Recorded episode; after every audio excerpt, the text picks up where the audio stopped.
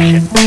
Marcamos una entrada en el timeline de tu vida para media hora de contenido audiovisual que te invitamos a compartir junto a Daniel F. Mora y Rubén Alarcón. Play. Hola, bienvenidos a este tercer episodio del Editando Podcast en esta tercera temporada 2019 que estamos haciendo junto a Daniel Mora y Rubén Alarcón, su servidor. Don Daniel, ¿cómo estás? ¿Cómo te ha ido? ¿Cómo ha estado tu semana? No nos vemos hace como tres semanas, dos semanas, ya perdí la cuenta ya. Hola, hola Rubén, hola a todos. Estoy muy contento de estar aquí, muy contento de haber vuelto al Editando Podcast una semana más, eh, porque como bien dijiste, ahí hemos tenido problemas para compatibilizar nuestros horarios, pero siempre está en nuestros corazones el deseo de grabar este programa que es tan querido por tanta gente a lo largo del el mundo. Sí, hay que agradecerle a la gente. Nos, es, nos ven, a decir, estúpidos, el podcast no se Nos escuchan desde Estados Unidos incluso, España, Colombia, Ecuador, Argentina, múltiples partes de Latinoamérica que estamos muy agradecidos y sobre todo de Chile obviamente, donde Santiago es la ciudad que más se lleva los, las escuchas y descargas del podcast según las estadísticas de, de los distintos sitios donde se reproducen, entre ellos Apple Podcast, Spotify, eBooks, eh, en ebooks hay auditores españoles, fíjate. Mira, qué eh, bien. Debe ser porque la plataforma tiene más eh, contenido español y obviamente está más asociado a ese territorio. Daniel. Rubén. Comencemos comentando cosas rápidas que yo sé que tú has podido ver en la semana o durante estas semanas y que podamos contarle a la gente alguna recomendación trivial, alguna cosa entretenida del audiovisual ¿Cómo qué? ¿Qué te gustaría? Qué? No sé. Puede que. Mira, yo voy a partir. Por ejemplo, hace dos días atrás subieron a Netflix. Hoy día estamos a 6. Este, este, podcast se está grabando un día viernes 6. Y hace alrededor de dos días atrás subieron a Netflix una película chilena llamada Mi amigo Alexis. Qué gran película. ¿Sabía? Diría yo si fuese buena. Yo diría, qué gran película hizo Alejandro Fernández. Si realmente fuera una gran película. Si realmente fuera una gran mala la peli. Oye, pero qué triste. Eso es el clásico caso de eh, Hollywood cuando los productores dicen, oye, hagamos esta película porque nos va a dar un plata. Está como el tema es trending, digamos, está en tendencia. Hagamos una película. Ya, ¿y a quién ponemos? Cualquier director da lo mismo si lo importante es que haga lo que nosotros le vamos a decir. Y ahí metieron a Alejandro Fernández, que para mí es un, buen director. Eh, aquí no ha pasado nada, por ejemplo, que era la película anterior. La encontré muy buena y aprovechando que estaba justo en la temática ahí con el tema político y judicial chileno eh, muy calentito. Creo que latino medio a medio, me gustó bastante esa. Pero en esta película, viejo, no hay es un popurrí de, de comerciales. Me da risa porque el mismo niño tiene un, diálogo donde le dice a la hermana, oye, ya cállate, parecís comercial de zapatillas. Y yo pensaba, tu película parece un compilado de comerciales de zapatillas, viejo. No, qué horrible, pero igual había que darle play para salir de la duda. Sí, a mí me, o sea, para todas las personas que están involucradas de alguna forma en, el, en la industria cinematográfica saben las penurias que se vive en el audiovisual nacional y seguramente Alejandro Fernández tenía que pagar la cuenta de, la casa, el dividendo. Y la cuota del auto. Es que en el fondo se entiende el por qué Fábula decide optar por Alejandro Fernández, porque eh, todas sus primeras películas, Guacho, eh, Centrado frente al fuego, él realizó un trabajo con no actores, con actores naturales.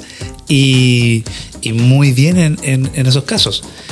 Y Solo Daniel Muñoz que participaba y era como el actor. Los demás, sí, todos ahí aparecidos, ¿no? Eh, exacto. Y aquí optar por Alejandro Fernández por tener que trabajar con estos niños y quizás lo consigue de buena forma, pero el resultado global eh, es bueno, es anecdótico y creo que al menos nos sirve para mencionar ahí que eh, Alejandro Fernández, o sea, que Alexis Sánchez fue protagonistas de una película. Y es como anecdótico al final. No va a pasar de ser. No cambió la historia del cine, digamos, pero al menos va a estar ahí. Me, me daba risa que el otro día vi una publicación, espero que no se enojen, la gente de la Escuela de Cine de Chile, vi una publicación porque están eh, promocionando un taller de actuación para no actores, para niños, no actores. Entonces la promoción era ven a estudiar teatro o actuación con el- los mismos maestros que le enseñaron a los niños que actúan en Mi amigo Alexis y la otra película que hay de, los, de estos niños youtubers así como El Tarro y es que no me acuerdo cómo se llama, pero ya. Y ese, ese era la- el gancho. Como que, como, como si eso hubiesen actuado tan bien. Pues. el pobre amigo Laiseca, que es el, el actor que está haciendo ese, ese taller, aparecía ahí eh, promocionado con, con, con esa base, digamos, como que había trabajado con mi amigo Alexis, entonces estaba capacitado para. Bueno, es un buen actor y todo, pero no sé si era, era el mejor ejemplo para, para hacer la promoción. Ni Alexis actúa bien del mismo. ¿Cómo, cómo será la, la película de mala que hasta la actuación de Alexis Flight? Y tiene unos, unos ripios ahí de unos doblajes que hicieron. Hay una escena donde Alexis está viene llegando en su Audi, el niño lo está esperando en la casa y llega Alexis, se baja del Audi y le dice, oye, ¿qué te pasó? Oye, no, tenés que irte para la casa. Y está todo eso, ese diálogo está doblado. Y se nota mucho, el lip sync a veces ni calza, y igual lo dejaron. Entonces, no, de verdad que un chiste. Pero funciona evidentemente una película familiar, si usted la quiere ver con sus sobrinos o hijos, si tiene, la familia en general, puede pasar un, un momentito ahí agradable. Sí, eh, eh, como decíamos, esto es, algo anecdótico y, y va a servir para eh, llenar un párrafo dentro de la historia del cine nacional. Así que bienvenido Alexis ya está disponible en Netflix para que ustedes puedan disfrutarlo. Tú, Luis Tignado, podrás ver Mi amigo Alexis en, en tu casa, en tus pantallas de 55 pulgadas que te acabas de robar. que te acabas de robar de Santo Bueno, Tomás. Vamos a aprovechar de darle las gracias a la al área diseño y específicamente a la carrera diseño de videojuegos que siempre semana a semana nos permite ocupar un espacio que tienen ellos dedicados para, para clase y lo facilitan para que nosotros podamos hacer la grabación de este podcast. Así que tú, Luis Tignado, muchas gracias por, por este espacio que nos facilita. Otra cosa que yo, bueno, que podemos mencionar en que apareció durante nuestro, nuestra pequeña pausa fue el trailer o el teaser trailer de El Camino, la nueva película de Breaking Bad, que nos contará cuál fue el destino de Jesse Pinkman tras el final de la esta ya clásica serie de AMC de Vince Gilligan y Cinco, cinco, episodios, cinco temporadas que... de cinco sí, sí. temporadas que gustó tanto.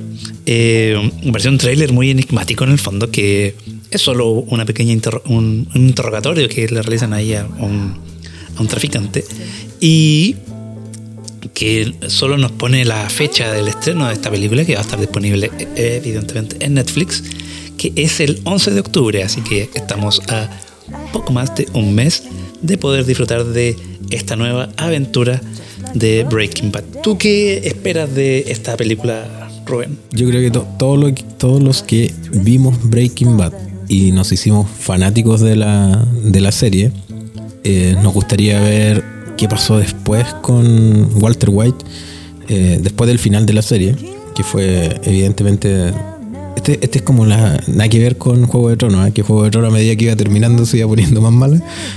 Breaking Bad pasaba lo contrario y qué bueno que fue, que fue así. Así que eso es, más, eso es lo que uno esperaría, pero tengo la impresión que no está orientada en eso específicamente. Como, como tú dices, no al menos lo que nos muestra el, el tráiler.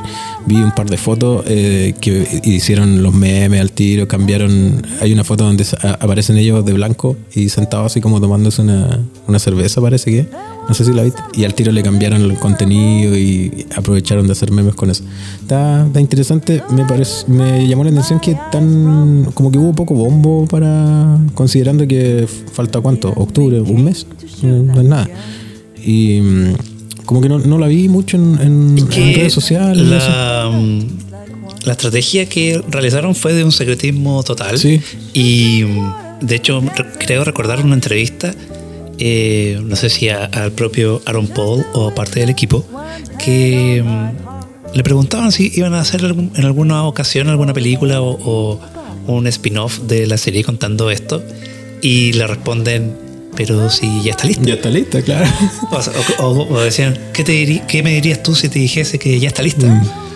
Y eso fue hace un par de semanas. y- Sí. Y, luego aparece el trailer y, y aparece la fecha. Entonces, claro, todo esto llega así a, a bocajarro. Y mm, no queda más que esperar. 11 de noviembre, o 11 de octubre. Con lo difícil que es hoy día evitar filtraciones, mantener el secreto, sobre todo en estas producciones grandes donde todo el mundo está pendiente. Son actores conocidos, una historia que, que la gente espera. Sí, eh, Es eh, bastante lo que lograron ahí. es loable su, su estrategia y esperar que esté a la altura de las circunstancias.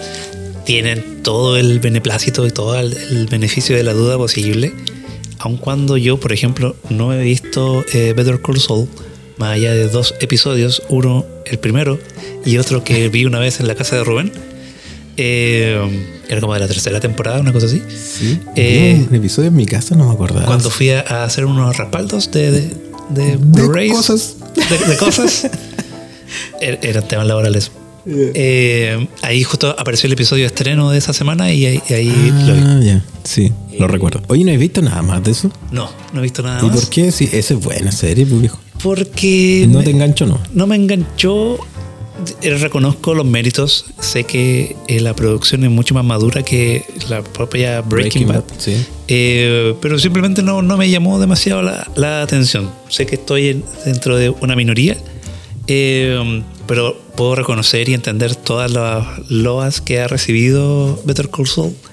Y por lo mismo que Vince Gilligan esté realizando esta nueva película que él dirige y escribe, no hace más que uno confíe en lo que puede salir de aquí. Eh, yo creo que cuando una buena producción, una buena realización, una buena ficción es lo bastante atractiva, como que uno siempre se queda con ganas de querer conocer más. Mm.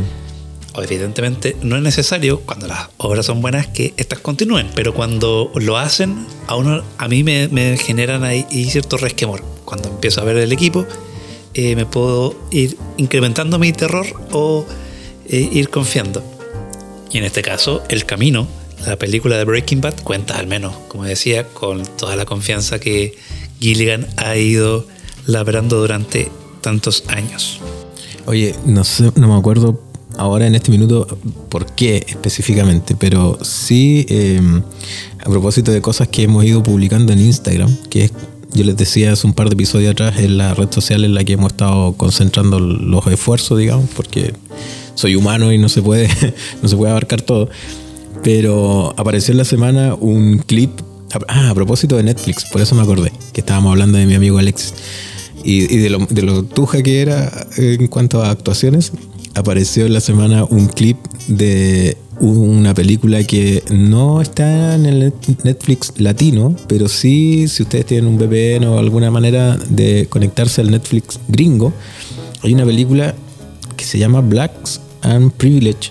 Es como negros y privilegiados, una cosa así. Que tiene un montaje horrible, pero ridículamente malo y sin embargo está en Netflix. O, o al menos estuvo porque la persona que grabó el, el clip lo grabó directamente de Netflix. De hecho después después que eh, pasa la secuencia que él quiere mostrar como que está tan ridículamente montada se da la pausa y se alcanza a ver el título de la película y muestra un poco la carátula la típica esa miniatura que nos muestra Netflix en, en su menú principal. Así que si no lo han visto lo pueden buscar. Yo lo dejé en la cuenta de Instagram y lo dejé también en el Facebook para que se solacen ahí un poquito de, de lo ridículo que puede haber sido el pegoteo de imágenes. Hay personajes que aparecen de la nada, quiebres de eje, todo lo malo que te pueden decir que no se hace en una película está metido ahí en, Sí. en- en ese trozo de... Ese fue algo que causó furor hace un tiempo atrás y ahora lo, lo traemos de vuelta porque es demasiado bueno para, para perdérselo.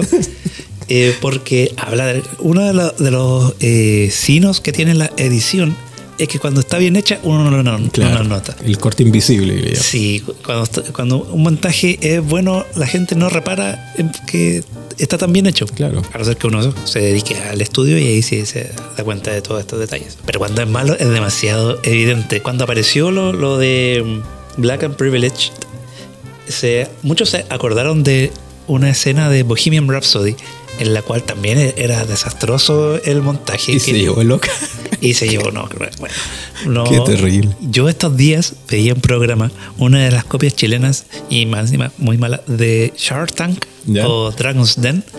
Estos programas donde va DTL, gente sí. en los que van a, pedir eh, Plata. plata, en el fondo. Donde Eh, estuvo Donald Trump en algún momento ahí como Sí, en, un- en- financista. en un- en una- alguna versión.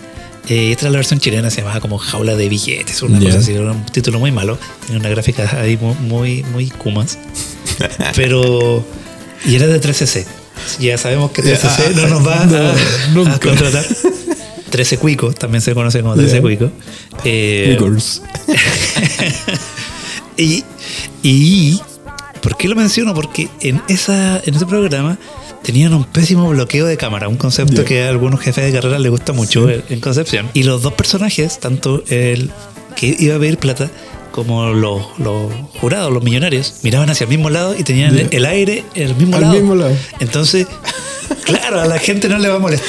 no le- Bueno, le va a parecer raro, pero no les va a molestar. Pero Para, nosotros que tenemos un poco de formación, eh, y encontraba horrible. y decía, ¿por qué hacen eso? Y, y, y no fue solo con una persona, sino fue como con. Le había dos personas pidiendo plata. Pero eran todos los planos de la misma forma y yo no entendía por qué y sufría demasiado. Quizás deberíamos hacer algún episodio en el futuro de malas prácticas de la televisión O- o chilena. del, del sufrimiento del audiovisual. ¿Sabes que a propósito me acabo de acordar? En la semana, con los talleres que hago con niños, los llevé a una mediación artística que se llama, que es cuando tú vas con los, los muchachos a alguna actividad y nos invitaron desde Artistas del Acero, agrupación cultural de acá de local de Concepción. Y yo llevé un grupo que en su mayoría son de segundo medio, con los cuales yo trabajo. Entonces nos invitaron a ver una película que se llama Adama. Adama es una película de animación europea, francesa, que llegó acá eh, básicamente por un acuerdo de Sanfic y la Fundación Corpartes, instancia que ellos tienen que se llama Sanfic Educa, donde hacen llegar películas a, a los estudiantes de distintos colegios a través de agrupaciones culturales a lo largo del país. Y nos invitan a ver Adama, entonces llegamos, nos metimos a la sala y la sala eh, oscurecida completamente y encienden el data y viejo, tenía mal calibrado el, el Keystone, que no sé cómo se llamará en español, pero es esta cuando el data no está frente a frente a la pantalla, La- sino que la- está la- levemente por sí. arriba o por abajo. Entonces la se, se le, se le da una, una, una forma eh, trapezoidal que queda, no queda recto. Y yo decía, eso es tan fácil de arreglar, es, es menú, Keystone, flecha para arriba, flecha para abajo, y, pero no, nadie, nadie lo arregló. Y le dieron play a la película y tuvimos que ver toda la película así, y yo estoy seguro que probablemente yo era el único que, que estaba sufriendo. Me costó mucho concentrarme, pero a- aparte de eso, muy bonita la película, si la pueden encontrar por ahí en alguna mm, eh, plataforma de streaming o algo, desconozco, no les podría decir el dato, pero mm, es, es una película en formato de animación que básicamente está ambientada, creo que en la época de la Primera Guerra Mundial. Ahí hay una- un conflicto entre Francia y los musulmanes, creo, países árabes. Es una especie de road movie, eh, la historia de un niño que mm, sale en busca de su hermano, que abandona el hogar y se va a pelear en la guerra. Y evidentemente todo este ambiente bélico ahí juega un, papel eh, muy importante y es algo, es un drama, evidentemente. Eh, tiene varias enseñanzas que sacar en relación a la reacción de los padres frente a los hijos, de los hijos frente a la vida en general. Y está, como le digo, en formato de animación, así que si la pueden buscar por ahí y tal vez verla en familia con los hijos y pueden sacar ahí más de un mensaje de enseñanza. Idealmente véala en una pantalla que esté bien calibrada, así para Sí, evitar ah. distracciones. Artistas del acero, si necesitan un audiovisual, yo estoy disponible. Si necesitan un, un proyeccionista, Sí, yo soy, Daniel soy un Mora experto en proyección. ha estado haciendo posgrados con los proyeccionistas de Chile, que son los hermanos los eh, Martínez. los Martínez. La familia Martínez ahí. soy un Así experto lo, lo- lo pueden contactar, le enviamos un saludo a la gente artista del acero y les puede dejar las proyecciones, pero O al menos con el Keystone bien, bien calibrado. calibrado. Editando Podcast. Y una noticia que a nosotros nos gustó mucho es la que se presentó hace unos días atrás, es la que a finales de agosto, que era sobre el Filmmaker Mode. Esta propuesta que va a llegar a algunos televisores para evitar el maldito suavizado de imagen, este efecto teleserie, que eh, hacen un, un efecto de, de- De suavizado de imagen. de- en del movimiento Claro. que nuevamente es un sufrimiento que en realidad lo tienen las personas que saben un poquito Mm. y, y que entienden que ese movimiento no es natural, pero que al parecer es muy popular y a la gente no le suele importar demasiado. Pero a los realizadores les interesa que las películas se vean como, ellos las concibieron. Como ellos las, las, realizaron. Y es algo que se ha ido mencionando con el paso de los años. E inclusive para la salida en formato casero de eh, la última misión imposible, Fallout, Chris McQuarrie y Tom Cruise hicieron un video diciendo desactiven la opción de suavizado de imagen porque esta película no se tiene que ver así. Nosotros hemos gastado millones, casi muere Tom Cruise tres veces en la realización de esta película por favor, véanlo como, como corresponde. lo que realmente hay que entender o explicarle a las personas que si usted no es audiovisual, no tiene por qué saber de, de Frentón por algo está y le interesa y está escuchando este podcast, es que, claro, la principal característica que tú dices que se modifica es este del suavizado de imagen, pero hay un conjunto de procesos posteriores que se le realizan, que los televisores realizan a las películas sin evidentemente haberle pedido ningún permiso a nadie, sino que vienen incorporados y entre eso hay retoques de contraste, niveles de saturación, incluso en el sonido que cuando usted le pone play en Netflix, por ejemplo, o en algún otro sistema, incluso si inserta a través de un Blu-ray o algo, el televisor, solo por ser televisor, ya modifica esos parámetros. Y eso es lo que eh, directores y artistas como Nolan, Martin Scorsese, J.J. Abrams, Hoy día hay una agrupación que crece y crece cada día, Chamalán también está metido y varios otros, y están pidiendo precisamente que las grandes marcas de, televisores, que fabrican fabricantes de tecnología de televisores, puedan incluir en sus equipos un cinema mode o un filmmaker mode que en realidad lo que hace es respetar aquellos parámetros que originalmente la película trae por defecto. O sea, si la película trae un nivel de contraste o un nivel de saturación, que sea ese el que el espectador pueda ver en su televisor y no uno que el televisor ajuste por defecto. Que te dé la posibilidad de deshabilitarlo al menos. Ya eso es lo que, lo que ellos están pidiendo y que se han ido uniendo poco a poco y evidentemente mientras más directores se unan y más crezca el movimiento, esperamos que más rápido esto pueda llevarse a cabo. Por ahora, las marcas que ya han adherido a esta modalidad son LG, Panasonic y Vicio con Z, muy similar a, a unos chocolates que se venden aquí en Chile. Y ellos ya están dentro de las compañías que de electrónica que anunciaron se van a aliar, se van a unir a esta alianza que lleva por nombre la UHTA y que van a buscar un estandarizar esta especie de ajuste para el televisor.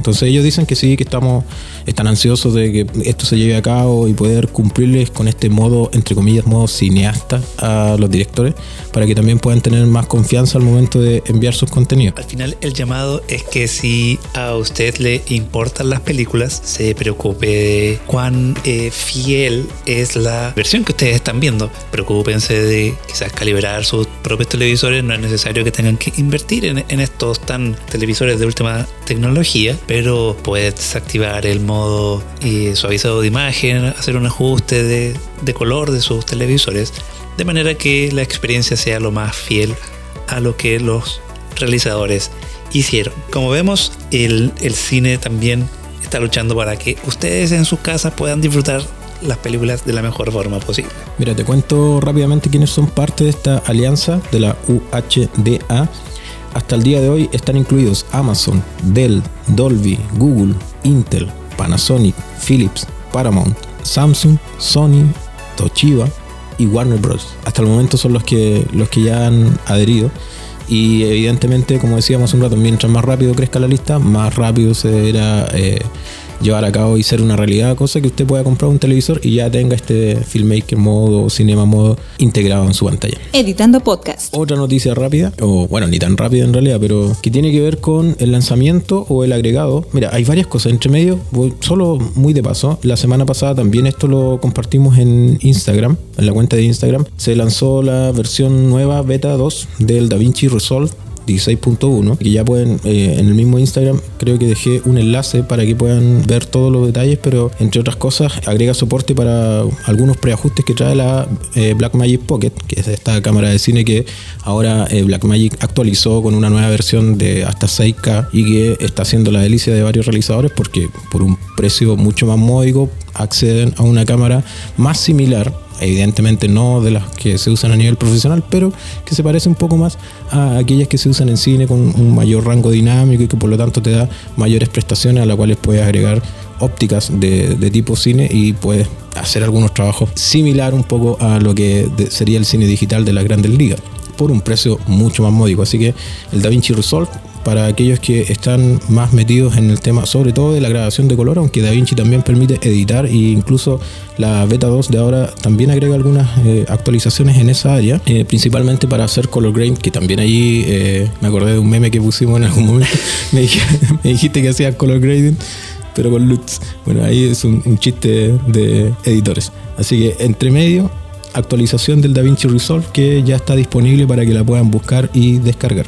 Hablábamos también de, a propósito de las novedades y de cómo Canon, que entró hace un tiempo, esto no es que sea nuevo, pero hace un tiempo ya entró en la batalla o en esta carrera de las cámaras sin espejo y mm, es bastante no sé si decirlo chistoso, pero cómico al menos, porque evidentemente pasó de ser Canon, una empresa que todos los audiovisuales en algún momento grabaron con una Canon. Es casi como que me cuesta pensar en alguien que no lo, no lo haya hecho, pero al momento que Sony sacó las cámaras sin espejo, evidentemente son mucho más livianas, más portables y eso hizo que entraran las mirrorless con mucha fuerza y muchos, me incluyo, nos cambiamos y hoy día Canon está tratando de agarrar un poquito, de recuperar ese, ese terreno y lanza eh, esta nueva cámara que es de eh, la EOS M6 Mark II que viene a actualizar la versión anterior y que eh, evidentemente no son tantas las novedades, pero que sí es llamativo que sea más liviana, que sea una cámara más portable y que sea una cámara que los realizadores pueden querer tener. Es eh, divertido el darse cuenta cómo las industrias se demoran tanto subirse a las olas o poder adaptarse a los cambios de, los tiempos. Evidentemente Sony nunca ha dejado de ser un titán lo que se refiere a la electrónica de consumo. Eh, supo muy bien tomar el, testigo de las cámaras sin espejo y se convirtió en, en todo un referente. Ahí ya todos sabemos de las A7, A7R, etcétera, etcétera. Y cuando Canon finalmente, y Nikon, sí, también el momento de mencionarlo, eh, se demoraron mucho en entrar en, en, esta carrera, pero Nikon ha tenido un poco más de aciertos y Canon ha tenido tibio, un tibio, una tibia recepción respecto a sus cámaras sin espejo. En el papel siempre se suelen ver bastante bien, pero tienen un par de peros que las suelen echar atrás si las comparamos con las vanguardias que tiene Sony, que hacen que solo los más nostálgicos o los que se aferran demasiado a una marca optan finalmente por mantenerse con Canon. Aquí si alguien quiere entrar con el tema de las cámaras sin espejo, la opción segura aunque un poco costosa, es irse directamente a Sony. Así que para ti, Rubén, que ya eres un usuario de cámaras Sony, ¿qué te parece todo este esta batalla? Como batalla, chuta, bien, siempre las batallas son buenas porque te permiten optar a mayores posibilidades. Cuando más fabricantes se meten en una misma zona de, trabajo, empieza la competencia y finalmente eh, quien debiera salir mayor beneficiado es el propio usuario, con mayores eh, ofertas y, y, tal vez con precios más económicos. Entre las cosas interesantes que tiene esta nueva EOS M6 de Canon está un visor que es bien, bien particular porque al revés o a diferencia de los visores que se estilan en las cámaras como la misma Sony por ejemplo, este se puede quitar de la cámara. Usted lo puede instalar y tal eh, viene con una zapata y es muy similar al sistema que usa el Flash, donde usted puede instalar el, esta especie de viewfinder eh, chiquitito que tiene una sigla E EVF-DC2, ese es como su nombre técnico. Pero lo interesante es que usted lo puede montar o sacar al momento que quiera. Entonces, evidentemente, si estás haciendo fotos y eres un poco más como, nos, como yo, por ejemplo, más, más, de la vieja escuela y más nostálgico, a lo mejor vas a querer usar el, el, visor para la fotografía. Pero si estás grabando, evidentemente es mucho más cómodo usar la pantalla y ahí el visor te va a molestar. Y además, esa zapata la quieres poder ocupar a lo mejor en una luz o en, en un brazo para conectar un monitor externo, en fin. Entonces, simplemente lo quitas y instalas cualquier otro periférico que sea de tu agrado. Así que eso me pareció bien interesante que, que, que tenga esa, esa, posibilidad. Y también el tema del sensor eh, sumado al procesador, el DIC 8, que te permite llegar a ISO de 25.600, creo que, o 25.500 sí. por ahí, y con 32,5 millones de píxeles, que es una, una, calidad que ya se está estandarizando, te permite video en 4K, así que ahí hay, bueno, evidentemente cuenta con señales inalámbricas de todo tipo para poder hacer el traspaso de de archivos. Yo en la Sony eh, que tengo uso mucho la Wi-Fi, por ejemplo, para hacer traspaso de imágenes principalmente con fotos al, te- al teléfono y poder hacer ahí, compartir rápidamente a través de Instagram, por ejemplo, una, una foto que cap- capturé con la cámara. Es bien interesante. Entonces, ese tipo de cosas que no son muy distintas en realidad a lo que ya hay en el mercado y que nos abren un poco el abanico de posibilidades para, para poder ver en otras marcas aquellos que están sobre todo entrando. A lo mejor si ya compró Sony, va a ser difícil que, que pruebe con una Canon que está apareciendo. Además, eh, hay que señalar que esta M6 Mark II no es la mirrorless de Canon eh, de puntera. De tope de línea, ¿no? porque esa se la lleva la EOS R, Mm. pero aquí las diferencias van en lo siguiente. Lo primero es el precio. La M6 cuesta 850 dólares frente a los 2300 que cuesta la EOS R. Y quizás lo que más nos llame la atención es la diferencia en los sensores, en el tamaño. La EOS R tiene un sensor full frame, mientras que esta M6 tiene un APS-C, APS-C. lo cual genera ciertos cambios en, la calidad de la imagen. Y, y quizá lo único, único más reseñable también es el tema del rango del ISO, que eh, como bien mencionaba, la M6 llega hasta 25.600, mientras que la EOS R llega a los 40.000. Como ven, quizá la, más mayor diferencia y lo que puede hacer que la gente se sienta atraída por esta es el precio, pero tiene esos sacrificios. El, el sensor, que es algo que se nota bastante cuando uno busca la mejor calidad posible. Pero si esta es su primera aventura con las mirrorless que cueste 850 dólares, es bastante atractivo. Sí, para hacer primera compra está bien interesante. Por ejemplo, viene de fábrica con el sistema del AF en el ojo, del enfoque en el ojo, que es algo que Sony incluyó solo hace poquito, hace un mes y medio más o menos, a través de una, un upgrade, de una actualización de firmware, que pudimos acceder a eso. Pero esta cámara ya lo trae de manera nativa, lo que también es, es bastante interesante porque al menos para fotografía y video te permite rápidamente, sobre todo en video, te permite hacer el seguimiento en tiempo real del enfoque lo que es bastante bueno para los videógrafos, como hoy día se, le- se les conoce. Entonces, interesante, eh, bueno que hayan opciones en el mercado y que sigan apareciendo co- cositas de ese, de ese tipo. Ahora, si usted está buscando un- una opción para cine digital, evidentemente esta cámara se le queda corta y va, va- a lo mejor va a tener que buscar un poco más arriba, como decía Daniel, en, la, en las opciones tope de línea. Pero para aquellos que se integran a esta, a esta área o que están partiendo, una buena alternativa. Editando Podcast. Ladies and gentlemen, the beat goes on. KHJ Los Angeles. 331 in Los Angeles. This is the real dance theater. I know that it's time. I know Bien, quiero que don Daniel ahora nos ilustre con dos películas que, eh, perdón, una era una vez en Hollywood, este título en honor a las películas de Sergio Leone. Oye, a propósito, no sé si todos saben, bueno, esto se da aquí en Chile, ¿ah? pero Loon, que es el- las últimas noticias, que es un diario, tuja, farandulero y todo, no lo compre por la información, en realidad mm, rara vez va a encontrar algo decente ahí, pero sí tiene algo interesante que es que semana a semana saca distintas colecciones de distintas cosas, no sé, ahora creo que están sacando como relojes en los kioscos, no sé. Yo he comprado autos, por, ponte tú, de juguete, de colección. Y tienen una, una colección de películas de clásicos de cine western, tuvieron también cine bélico, eh, han- si tú pasas por los kioscos, pasas mirando, la- los kiosqueros como que le van quedando películas y, le- y van quedando. Y el otro día compré, ponte tú a 2.500 pesos por un puñado de dólares más. Que Bonito. Bonita porque además en la portada venía Clint Eastwood con su clásico, ¿cómo se llama esto? Poncho. Un Sí. poncho, ¿no? que es el mismo que aparece, eh, que en el cual se basa eh, Marty McFly para hacerle el, el truco ahí a, a Boo Fortanen en Volver al Futuro 3. Y yo dije, eh, no la tenía en, en físico y como yo soy nostálgico, entonces dije, adentro, 2.500 pesos bien invertidos, nunca están de más. Algún día tendré hijos y podré legarle las películas en físico que tengo. Once Upon a Time in A Hollywood. propósito de eso, vamos a volver porque es, es Hollywood. Hollywood de lo- en la década de los 60, este poema de amor que le dedica Quentin Tarantino a las películas de el Hollywood donde él creció en realidad, donde vivió, de la nostalgia, los shows televisivos, las películas, el western, los actores, sus dobles. Sí, esta película, eh, como responde mucho a, su propio título, eh, es una historia sobre Hollywood. Y esto eh, ha causado que gente eh, no esté muy conforme con el resultado debido a que es una película un poco distinta a lo que nos tiene acostumbrados Tarantino desde Kill Bill en adelante, que son películas muy rimbombantes. Y en este caso, él ha contado la historia de tres personajes, Rick Dalton, eh, Cliff Booth y Shannon Tate, siendo esta última un personaje real. Los otros dos son ficciones que él crea y ellos son precisamente personajes que eh, transitan por esta ciudad desde el éxito televisivo hasta ya el fracaso y el- el- en la búsqueda de poder triunfar en Hollywood. Y de verdad la película vale mucho la pena. Tarantino es de estos locos que están todavía dando vueltas en Hollywood, que les gusta filmar pensando en la pantalla grande. Ahí está Christopher Nolan y otros más. Y él, de verdad, la película hay que verla en el cine. Puede que el resultado no te guste, no nos guste a algunos. A mí me gustó, yo estoy en el lado de los que le gustó la película, pero sí vale muchísimo la pena verla. Como decía, este es un relato sobre este Hollywood, sobre las ambas caras que hay y se instala en el final de los 60 en el año 69 y pensemos que Hollywood cambia ya desde los años 70.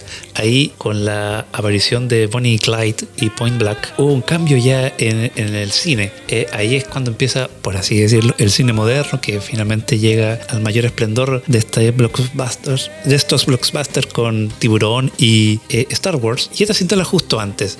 Por eso toma la figura de Shannon Tate como esta personaje que eh, refleja esa candidez, esa inocencia que tenía el cine de antaño. Todos los que sabemos un poco de historia del cine y historia Estados Unidos, el cruento asesinato que sufrió ella por parte de la familia de Charles Manson. Y aquí Tarantino juega con toda esta idea y la explora a través de sus personajes, explora esta idealización que tiene del cine por parte de la figura de Shannon Tate. Y todos estos bemoles, estas, pellejerías que viven los actores que no lo consiguen o que no logran adaptarse a los nuevos tiempos en el caso del personaje de Leonardo DiCaprio. Y es de verdad es muy divertida de ver, pero puede que a algunas personas les cueste entrar en el juego que plantea Tarantino porque aun cuando están todos los vicios que él tiene, estos diálogos muy divertidos, muy frenéticos, muy de cocainómano que él fue durante tantos años, presenta a un, por ejemplo, Bruce Lee. Bueno, Bruce Lee todos lo recordamos como este genio del arte Por su marcial. frase, Esta- hay que ser como el agua. Sí, pero él también era un charlatán, era un bocón, era un... un- Eso es, creo, porque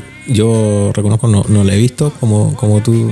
Eh, como tú, pero sí la presentación que hace Tarantino de Bruce Lee es como de un tipo pedante, se supone, o como de un tipo, como no la imagen que el común de las personas guardan de, de Bruce Lee, o me equivoco. Sí, porque él era precisamente así. Él tenía toda esta mística espiritual que, bueno, se refleja en su forma de vida, en su poesía, etcétera, etcétera. Pero también le gustaba ufanarse de, de sus capacidades. Y aquí Tarantino toma esa, ese tipo de cosas, pues nos cuenta ahí un poco la trastienda de Hollywood, sin caer demasiado en- en una representación fidedigna de esta. Se nota la idealización por su parte de todo lo que había aquí, porque al final esto es un cuento. Y ahí volvemos al título. Érase una vez en Hollywood. Eh, nos cuenta de una manera idealizada lo que aquí ocurría y por eso él, creo que muchos ya saben cómo termina la película, él decide tomar esa decisión. Él decide utilizar el cine como ese lugar donde las cosas siempre pueden salir bien. Él ahí él opta por decirnos que la ficción es algo que se puede controlar y que se puede manipular. Y eso lo hace una película de verdad entrañable y que nos muestra un Tarantino un poco más maduro que lamentablemente al público no le gusta demasiado. Por eso él eh, se nota este quiebre que hubo en su filmografía tras Jackie Brown, que fue eso, que para muchos es su mejor película. Eh, por lo mismo fue muy despreciada porque se escapaba de estos lineamientos que habíamos visto en Perros de Reserva, en Reservoir Dogs y en Pulp Fiction, que eran más encocadas todavía.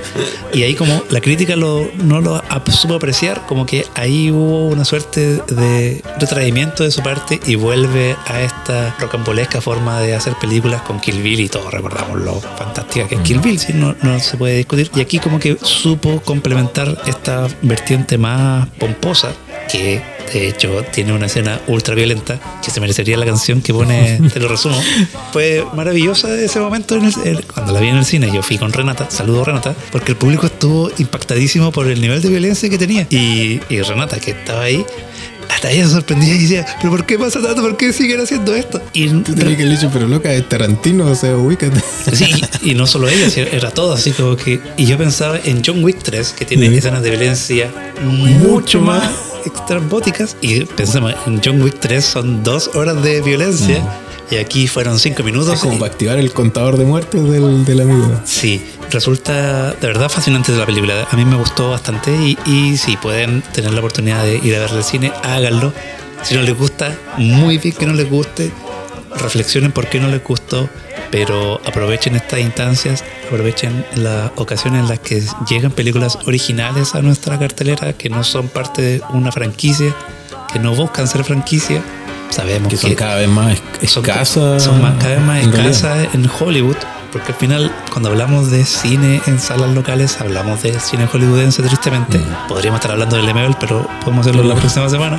Pero cuando llegan estas oportunidades, yo creo que hay que tomarla y disfrutarla a concho. Además, tener en cuenta que yo pensaba en, bueno, cuando terminó, me acuerdo, Juego de Tronos, que ya dijimos y todo, está claro que terminó, se fue en caída y terminó cada vez peor, pero al menos asistir a ese final seguía siendo un, hito histórico, porque después de, de varias temporadas tú te sentabas al, a la pantalla un domingo por la noche y asistías al final de Juego de Tronos, que es algo que nuestra generación al menos va a recordar por mucho tiempo. En algún momento tú vas a decir, oh, ¿te acuerdas cuando terminó Juego de Tronos? Sí, ¿dónde lo viste tú? ¿O dónde estabas? Y acá me parece que Tarantino adelantó en algún momento que él iba a hacer 10 películas y se retiraba. Y esta es la película 9, por lo tanto, ¿qué iba a decir? Ver.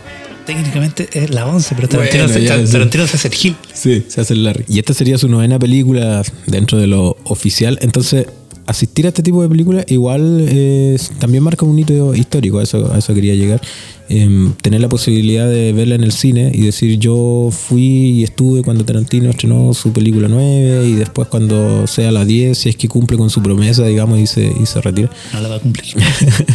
Eh, bueno, por mí que no la cumpla, sí, que le sea un marketing nomás. Pero si es que llega a ocurrir, eh, son partes que tú después puedes decir, bueno, yo estuve ahí, la vi, la vimos en la sala, pasó esto, lo que tú estás contando, la gente reaccionó de tal forma, le gustó, no le gustó. Entonces, por eso hay que hacerlo. Se mantiene en cartelera, yo tengo la, toda la esperanza de lograr ir antes de que desaparezca, porque mm, he escuchado gente que incluso la ha visto más de una vez y encuentro que la suerte que tienen esas personas es despreciable, pero bueno, vamos a hacer el intento, vamos a hacer ahí eh, el esfuerzo por ir a ver Eras una vez en Hollywood de Quentin Tarantino. Si usted ya la vio, nos puede dejar sus comentarios, qué les pareció la película, si la recomiendan o no. ¿Tú la, tú la recomiendas, amigo Mora? ¿Tú crees que está dentro del top? Yo sé que a ti no te gusta esto, te, te desagrada cuando yo te pregunto, pero para ti, el top de tus películas tarantinescas, ¿crees que se mete ahí en el... si tuviéramos que elegir tres? Um, sí, sí, yo creo que está en el top 5. Ya, en el 5. No lo Sí. alcanza para el 3, pero. No, no, 5 sí. Ya, y podemos saber cuáles son para ti esas 5, ¿no? La gente le gusta porque sabe que tú te manejas en el tema. No es que si, nadie le interesa saber cuáles son para mí las, las tres películas favoritas, pero de las de Mora sí tienen peso.